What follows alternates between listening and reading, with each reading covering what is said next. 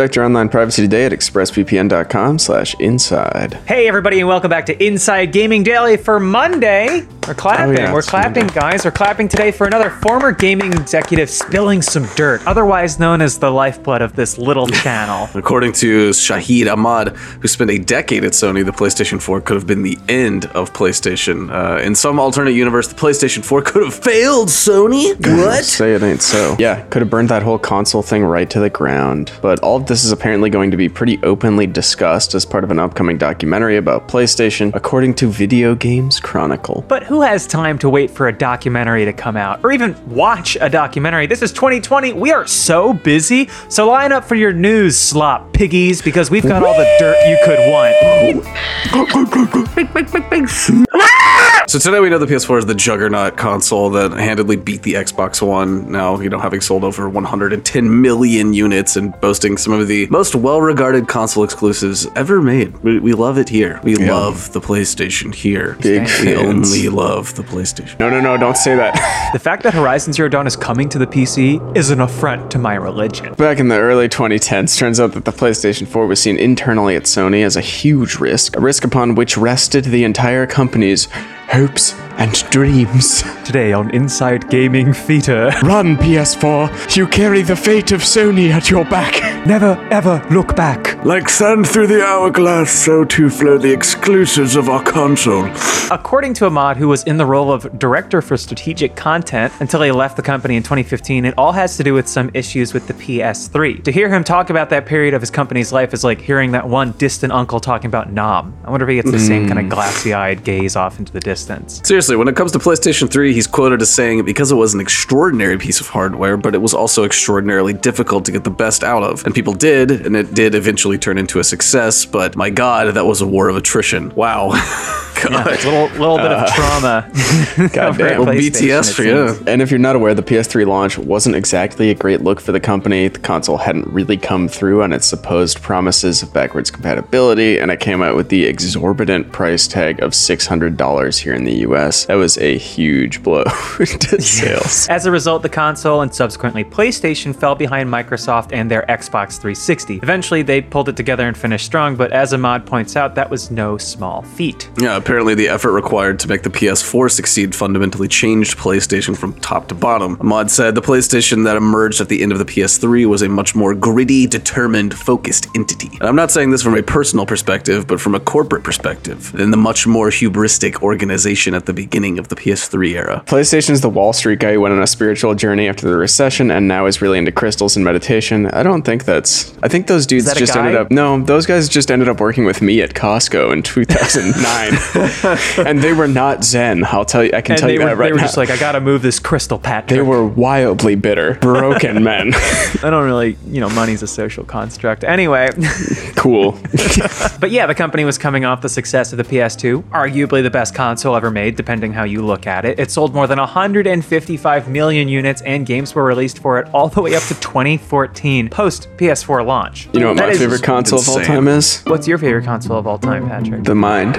I can play all the games I want up here. Is it backwards compatible? That's right. I can go back in time to my memories. Grade school, I was like, if I memorize the whole of Harry Potter and the Sorcerer's Stone, the movie, I won't ever have to watch it, and I can just watch it in my head on the bus. So anyways, that's an astonishing lifespan, and PlayStation thought that they could do no wrong, even heralding the PS3 as a 10-year console. The 10-year console.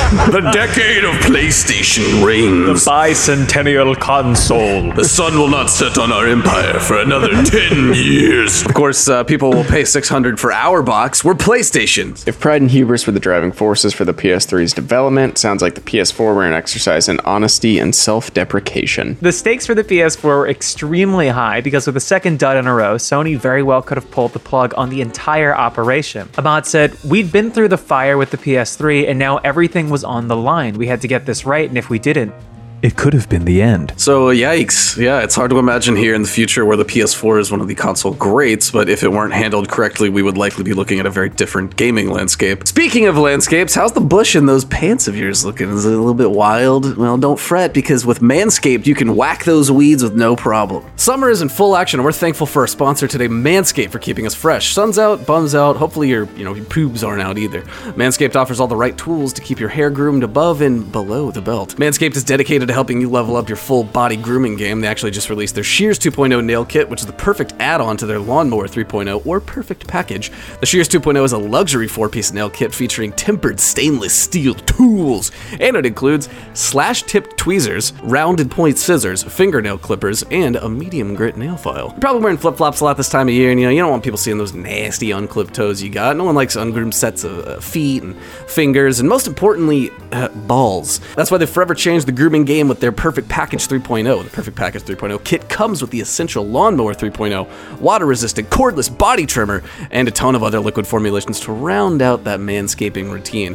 This is the best trimmer on the market for those of you in need of like a chest shave and just like a quick little ball cleanup. This third-generation trimmer features skin-safe technology to reduce manscaping accidents, and believe you me, that is not the area you want to be nicking places. Inside the Perfect Package, you'll also find the Manscaped Crop Preserver, an anti-chafing ball deodorant and moisturizer, because we all know how painful chafing can be when you're wearing a bathing suit all day. You don't want that. Come on, it's the summer. It's about the long game, it's the endurance. You'll also find the Crop Reviver, a testy toner that's designed to give you a little pep in your step. You just go subscribe to the Perfect Package and you get a new blade refill for your lawnmower trimmer and delivered to your door every 3 months. And for a limited time, subscribers can get 2 free gifts, the Shed Travel Bag, a $39 value, and the patented high-performance reduced chafing Manscaped boxer briefs. Deadass, I'm like, I didn't even plan this. I'm literally wearing those right now. I'm serious. Like, do you see that? Manscaped. I walk the walk. I don't just talk here. Get 20% off free shipping with the code INSIDE20 at manscaped.com. Do yourself a favor and always use the right tools for the job, bro. Get 20% off and free shipping with the code INSIDE20 at manscaped.com. That's 20% off with free shipping at manscaped.com. Use the code INSIDE20. Summer is here. It's time to manscape. So back to the PlayStation. It's hard to believe that the company responsible for bringing us the PS4, along with games like The Last of Us Part II and God of War, might have disappeared. You have to look at PlayStation as a part of a larger corporation. Consoles are often sold initially at a monetary loss, and the PS4 was no different. If it were to flop, Sony would be well within its rights to act accordingly, hence the risk. It's also helpful to remember the disparity in size between the leading console makers. One is 6'5". Yeah, Sony is valued by some to have a net worth just short of $100 billion. It's not bad. Whereas Microsoft is reportedly worth $1 trillion, and that's TikTok buying money. But is $1 trillion really that much these days? I mean, so naturally, Sony is going to act in its best financial interests. Of course, the PS4 was an enormous hit and made them a ton of money, providing Sony with billions of reasons to keep them around. But the PS4's positive reception was not a matter of luck. According to Ahmad, the newly humbled PlayStation approached the console's development with players in mind and consulted with all parts of the industry. He said partners were there, developers were involved, even independent developers were involved in the launch of the PS4. Steve from accounting, he was also involved. Tom Petty, George Harrison, the guy from Stained. So the PS4 was a success. Everyone made a lot of money. Way to go, guys.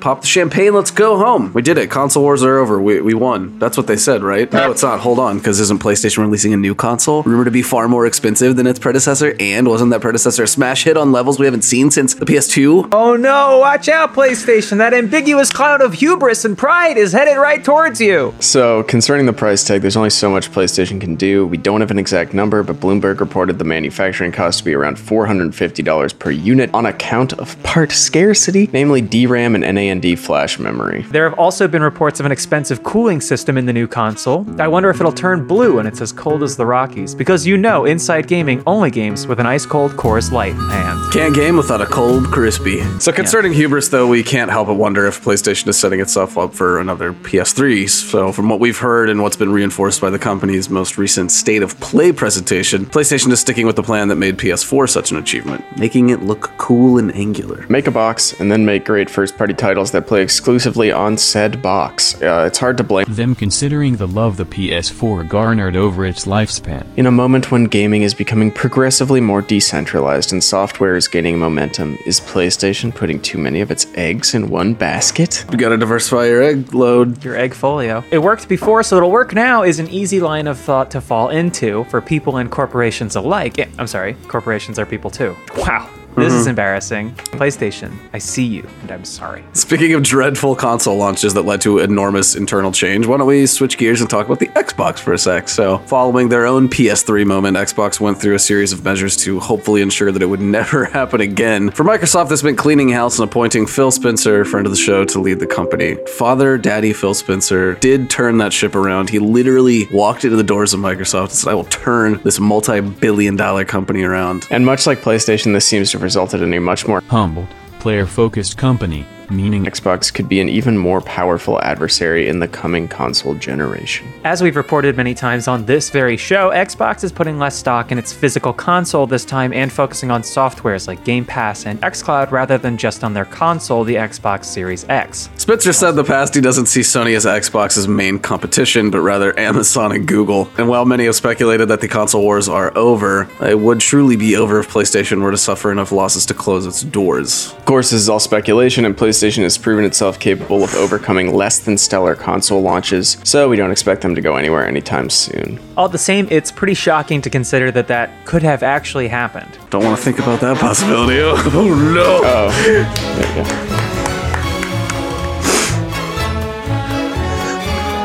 there you go. Very good. Christ.